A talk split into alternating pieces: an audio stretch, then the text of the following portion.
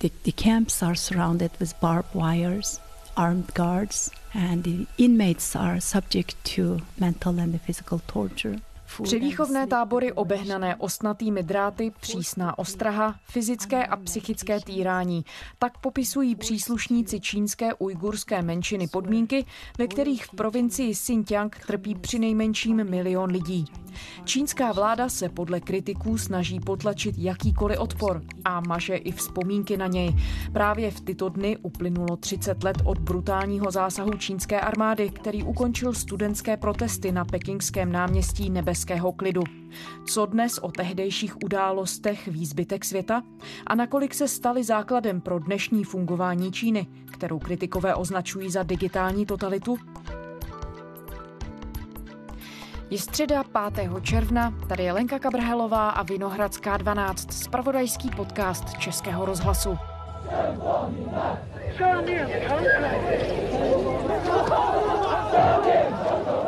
Já jsem se do Číny dostala v roce 2004.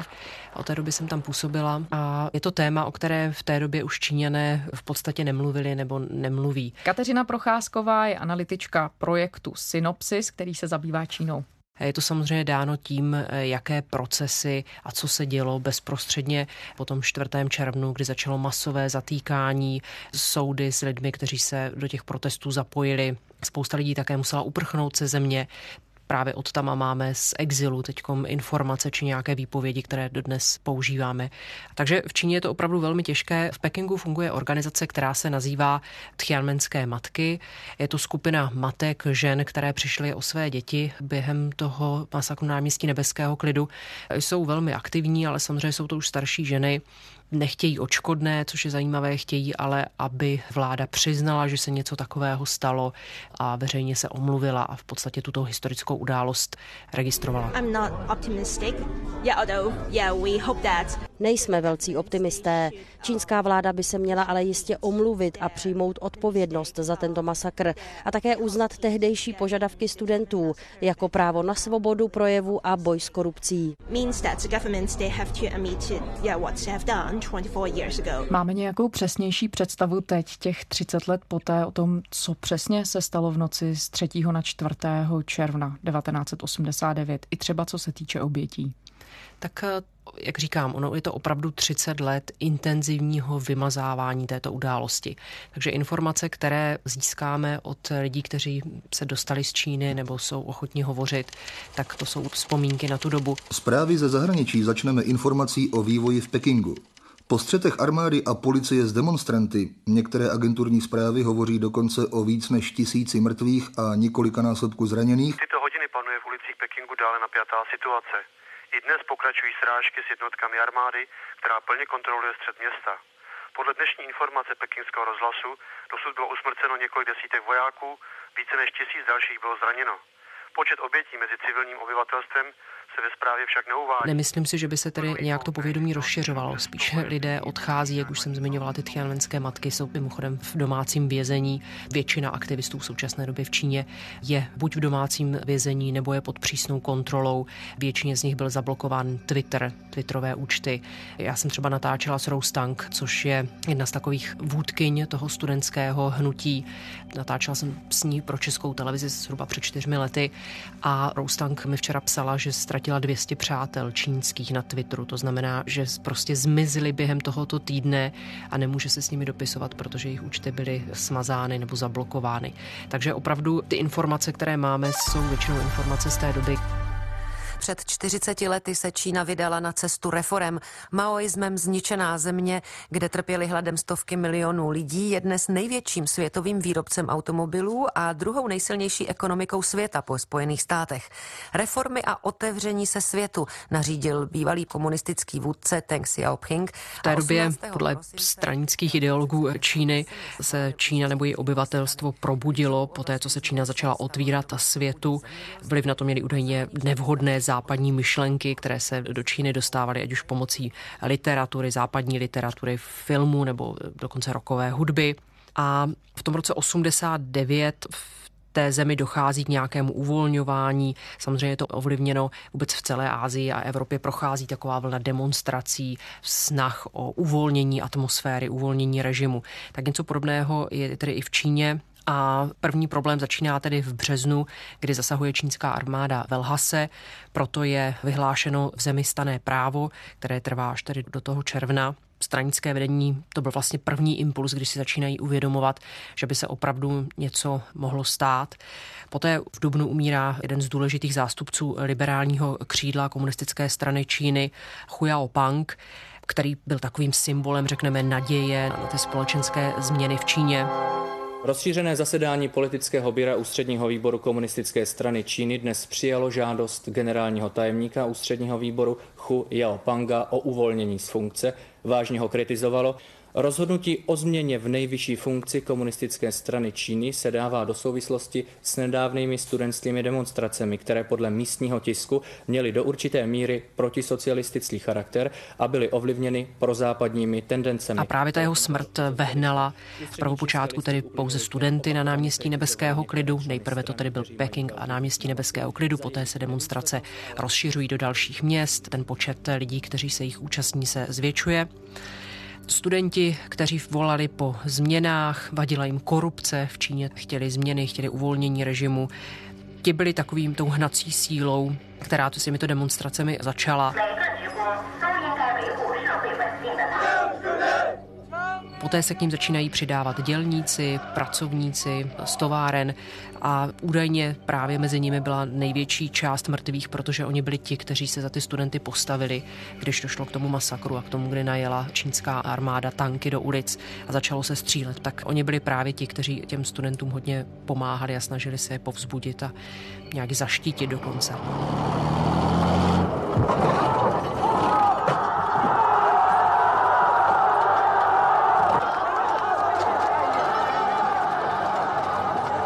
Se říká masakr náměstí Nebeského klidu, ale tam je potřeba ještě říct, že k tomu masakru nedošlo přímo na tom náměstí. Tam sice policie vtrhla, začala ty studenty být a vyhánět, demolovat jim ty přístřežky. Oni tam v podstatě měsíc kempovali. Ta nálada byla velice optimistická, debatovali, tancovali, poté drželi hladovku, protože vláda je nevyslyšela, nikdo se s nimi z vládních kruhů tedy nechtěl setkat a debatovat o těch jejich požadavcích. Takže najednou prostě z třetího na čtvrtý v noci se objeví v ulicích tanky, armáda proti těmto studentům a lidem na náměstí zakročila a studenti utíkají a utíkají do těch ulic na té hlavní třídě Chang'an, která protíná vlastně náměstí nebeského klidu a tam, kdo dochází k těm největším, řekněme, masakrům. Vláda čínská tvrdí, když tedy někdy se k tomu takovému je nucená, že to bylo jenom pár desítek lidí, možná stovek, ale vůbec ty informace nejsou na čínských webech nebo kdekoliv jinde dostupné. Červený kříž říká, že zemřeli až tři tisíce lidí, jiné například britské zdroje říkají, že to mohlo být až 10 tisíc lidí. To číslo opravdu nejsme schopni ověřit a zjistit a nemyslím si, že by s tím posunem času, s tím, že je to už 30 let poté, že by se objevily najednou nějaké nové informace a důkazy o tom, kolik lidí opravdu zemřelo a co se opravdu stalo, protože vláda na to uvalila embargo, začala, jak jsem řekla, lidi zavírat, postihovat, všechny dokumenty, záznamy, které byly vytvořeny, ničila okamžitě. Pekingský úřad veřejné bezpečnosti vydal zatýkač na 21 vedoucích představitelů autonomního studentského svazu pekingských univerzit. Ilegální studentská organizace je obviněna z podněcování a organizování kontrarevoluční vzpoury v čínském hlavním městě. Pekingský lidový soud vynesl rozsudky trestu smrti nad osmi výtržníky, kteří se zúčastnili nedávných kontrarevolučních nepokojů v čínském hlavním městě. Jako známila agentura Nová Čína, byli obviněni ze zapalování vojenských vozidel, útoku na vojáky čínské armády a zdrancování vojenských zásob. After hours of shooting, and facing a line of troops. The crowd is still here. My víme o tom, že na místě byli zahraniční novináři, protože v té době do Pekingu zavítal Michail Gorbačov, takže ta událost byla pokrývána zahraničními štáby, ale řadě z nich prostě byly odebrány ty materiály, které natočili a samozřejmě k čínským novinářům ten režim byl mnohem, mnohem kručší. Dá se to dnešní mlčení a právě i to, že čínské vedení vůbec nechce připustit, že k něčemu takovému došlo, dá se to vysvětlit nějak dnešní situací? Je ta samotná vzpomínka pakli, že by byla živá pro současný čínský režim nebezpečná? Určitě, právě, že letos to jsou významná výročí, která si připomínáme v Číně. Čína letos z pohledu historických výročí zažívá náročný rok. Tak například 4. června 1989 převálcovala čínská armáda studentské povstání na náměstí Nebeského klidu. Dne 1. října 1949 zase Mao Tse-tung vyhlásil vznik Čínské lidové republiky. A 4. května 1919 protestovali čínští studenti proti zaostalosti své země. Je toho víc, takže ta vláda je opravdu velmi se obává toho, aby k něčemu podobného nedošlo. A jak už jsem zmínila, zvýšila tu ochranu před tím, aby se nějaké informace dostaly ven. Běžně bývali zatýkání dizidenti, když se blížilo výročí červnové. Zmiňovala jsem matky po obětech na náměstí Nebeského klidu, takzvané ty jamenské matky. Ty měly domácí vězení ale teď je to ještě mnohem horší. Teď je v podstatě zablokováno všechno na, na internetu. Zmínila jsem Twitterové účty, které byly zablokovány a na náměstí Nebeského klidu jsou velice přísné kontroly, dokonce bývá i uzavíráno. Takže ano, letos jsou určitě ta opatření nejvýraznější, řekněme, nebo nejbrutálnější. Obecně nejenom při tomto výročí, jakou kontrolu má čínský režim nad společností 30 let od potlačení těch protestů? Bohužel v Číně ani za těch 30 let, i přesto, že spousta odborníků, synologů věřila, že tam dojde k nějaké změně a Čína se bude demokratizovat pozvolnou cestou, tak ničemu takovému nedošlo. Bohužel vliv na to má současný prezident Xi Jinping, který nejenom, že byl zvolen vůdcem Číny na neomezenou dobu, ale udělal řadu kroků, kde se snaží podporovat a upevňovat svou moc, tak také moc strany. Čínský parlament schválil změnu ústavy, která umožní, aby prezident Xi Jinping zůstal hlavou státu doživotně. Zrušení ústavní klauzule, která omezovala dobu prezidentství na 10 let, může podle listu vést k nejkontroverznějšímu politickému vývoji v moderní historii Číny. Politologie považuje prezidenta na doživotí v podstatě za monarchu. Části projevů prezidenta Xi Jinpinga jsou už teď součástí stanov komunistické strany, což ho ideologicky staví po bok Mao Tse-tunga. To znamená, že strana je opravdu tím nejdůležitějším orgánem, který vládne armádě, který ovlivňuje média. I opravdu strana je všude a strana je tím nejdůležitějším hybatelem všeho. Takže zase tím Pinga o podstatě, abych řekla, že v Číně už disent nefunguje. Zatímco vdova po čínském disidentovi Liao Xiaopuovi je po letech na svobodě, jiný obhájce lidských práv dostal 13 let vězení.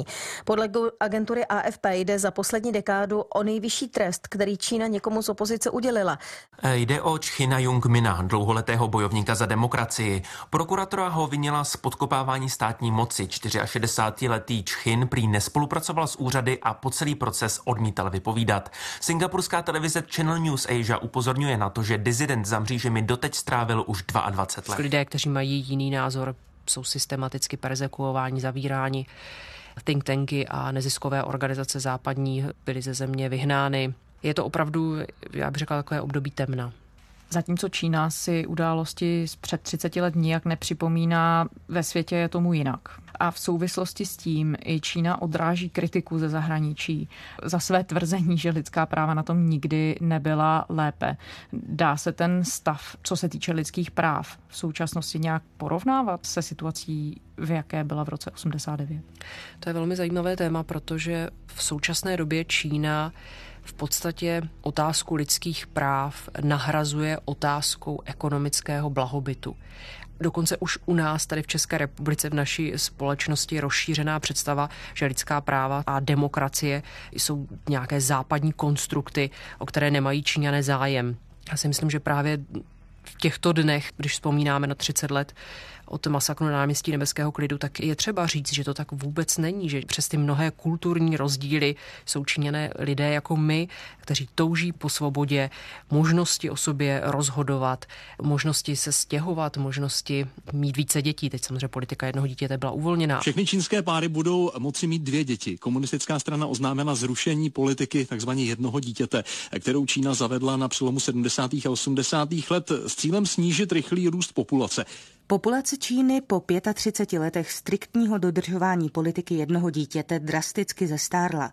Zavedením politiky dvou dětí se čínská vláda pokouší odvrátit hrozící demografickou katastrofu. Experti nicméně pochybují, že se tím populační trend podaří zvrátit. Je tam spousta věcí, které nejsou v té zemi možné. A tvrdit, že Číňané nemají zájem, nebo Aziaté vůbec, nebo že nemůže v Číně fungovat demokracie. Já si myslím, že právě Tchajvan, Jižní Korea, Mongolsko jsou země, které jsou skvělým příkladem toho. Hongkong byl také dlouho místa s skvělým příkladem, že to tak může fungovat. Jakým způsobem s lidskými právy nakládá samotný režim? Ty už si zmiňovala, že třeba organizace, která hájí lidská práva, de facto vyhnal ze země ven. Jaká jsou to další opatření? je toho řada. Já bych se možná zastavila u jednoho téma, které mi je blízké, a to je, to je Xinjiang. To je oblast, v které žijí Ujguři. Je to minorita, muslimská minorita. A tam si myslím, že, že to je skvělá ukázka toho, co se opravdu v Číně děje. Skvělá ukázka, hrozná ukázka toho, co se děje, protože v této oblasti čínská strana testuje digitální totalitu a tady jde o kombinaci těch nejmodernějších sledovacích technologií od různých kamer, které rozeznávají obličeje, od poslechu přes sbírání data na internetu až po takové ty klasičtější metody, tedy nasazování obrovského množství policistů do ulic a vojáků. Ta kontrola, myslím, je ať už kontrola nad pohybem a jednání těch jednotlivých příslušníků turkických menšin je naprosto absurdní, neskutečná. Existuje nějaké vysvětlení, proč čínský režim si za cíl vybral právě Ujgury jako etnickou skupinu? Ujguři samozřejmě a Tibetané jsou dvě minority, které byly kritické k čínskému režimu, velice otevřeně kritizovali a artikulovali to, co se jim nelíbí, že nejsou a nechtějí být součástí čínského režimu, nechtějí, aby s nimi bylo zacházeno tak, jak je. Tibetané, určitě si vybavíme to období sebeupalování, bylo to několik desítek lidí, snad 200-300 lidí, kteří se v protestu upálili. Dalaj Lama, jeho exilová vláda fungující v Indii, je také toho důkazem. Ujguři to je opět skupina, která má, měla jiný názor, touží po jiném přístupu, určitě volá po větší autonomitě, samozřejmě někteří i po otržení od Čínské lidové republiky ten, ta oblast je pro Čínu velice důležitá. Je to oblast s nerostnými surovinami, nerostným bohatstvím. Došlo tam k takovému experimentu, který má ten rasový podtext a jeho cílem je prostě vytvořit poslušné normalizované občany, masu, která bude poslouchat. My víme o tom, že v současné době je v Xinjiangu přes milion lidí držených v takzvaných převýchovných zařízení, něco na způsob koncentračních táborů. Tato zařízení většinou disponují, jsou napojeny na továrny, takže lidé, ať už je to inteligence, imámové, učitelé, ujgurštiny a podobně, tak jsou drženi v těchto zařízeních a převychovávání na dělníky a, a dělnice. Je to opravdu, si myslím, to hovoříme o největší kulturní genocidě v současné době. Je jenom škoda, že pro svět je to stále svým způsobem tabu.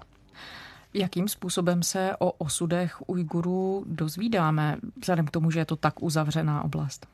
tak samozřejmě podařilo se některým Ujgurům utéct a žijí v zahraničí. Teď v České republice tady na naše pozvání byl například Omir Bekali před půl rokem, významný aktivista, a nebo před týdnem tady byla dokonce předsedkyně ujgurského hnutí Dušan Abásová, která tady přednášela. Right now, um,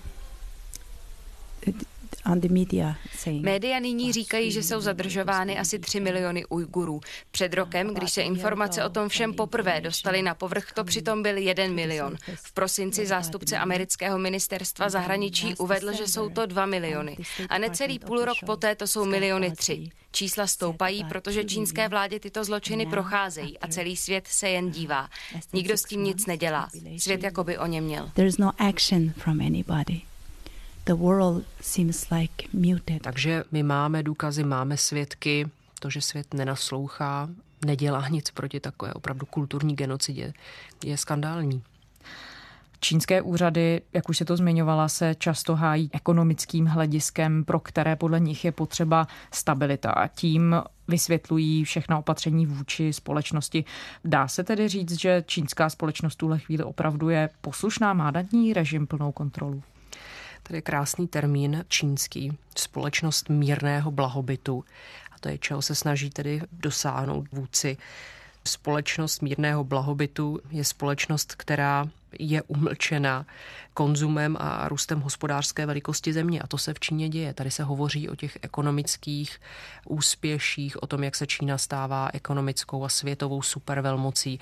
Roste velice výrazně v Číně nacionalismus, což určitě není dobré a může to eskalovat a zapomíná se na jiné věci, ale je to prostě propaganda, která funguje. Budeme se bavit o ekonomice, dáme vám ekonomické benefity, střední třída roste v Číně, lidé mohou cestovat, kteří mohou cestovat, pardon. Takže lidé někteří nemají potřebu o těch věcech hovořit a velká část se jich bojí o těchto věcech hovořit. Jestliže máte opravdu tak přísnou kontrolu, kamery.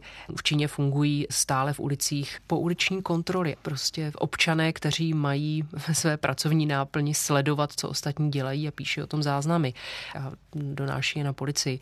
Takže všechno tohle funguje, tak v té společnosti opravdu musíte být velice obezřetný, než vyjádříte nějaký svůj názor, obzvláště když je to názor proti straně a proti vládě. Protože jste si dnes ráno ve 2.07 cestou z baru zapálil na tramvajové zastávce a ve 2.35 přicházel ulici na Červenou, byly vám strženy body z vašeho sociálního kreditu.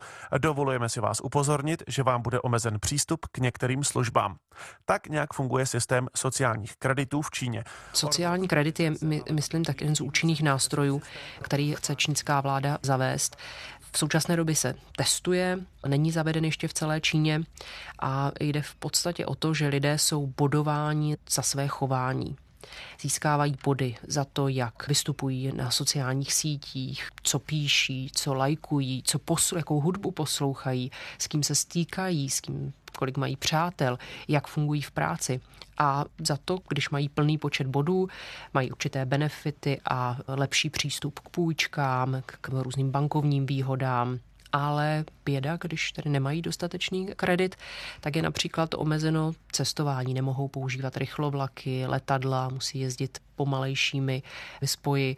Problém mají třeba, když se chtějí přihlásit do seznamky, tak s tímto špatným skóre se tedy obvykle čínské ženy moc do sňatku nebo seznamování s takovými lidmi neženou. Existují tabule hamby, kde jste vystaven vaše fotografie s tím, jaké máte skóre a kdy jste co udělal, že jste přešel na červenou nebo jste se setkal s nějakým živlem.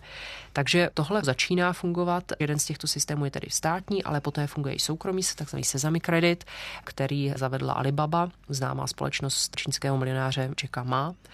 To je něco hodně podobného, ale tam, kde ještě není tedy sociální kredit státní zaveden, tak se testuje třeba tento sezami kredit, který je také populární.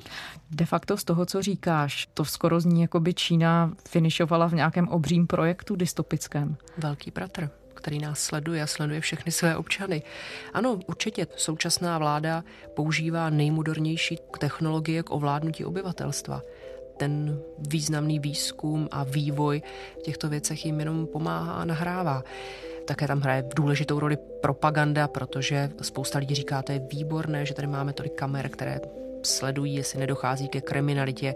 Je skvělé, že jsem upozorněn, abych se nestýkal s dlužníkem XY i ta propaganda tomu pomáhá, že spousta těch lidí se do těchto projektů vrhá dobrovolně, ale oni často také ani nemají žádnou jinou volbu. Jestliže chcete v té společnosti fungovat a chcete dostat půjčku, chcete odletět za rodiči do jiné provincie letadlem, tak eh, prostě musíte. Tam není volba.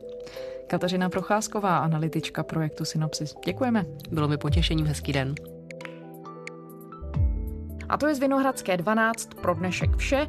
Poslouchejte nás kdykoliv na iRozhlas.cz a také v podcastových aplikacích na vašich mobilních zařízeních a pište nám, naše adresa je vinohradská12 zavináč rozhlas.cz. Zajímá nás, co si myslíte. Těšíme se zítra.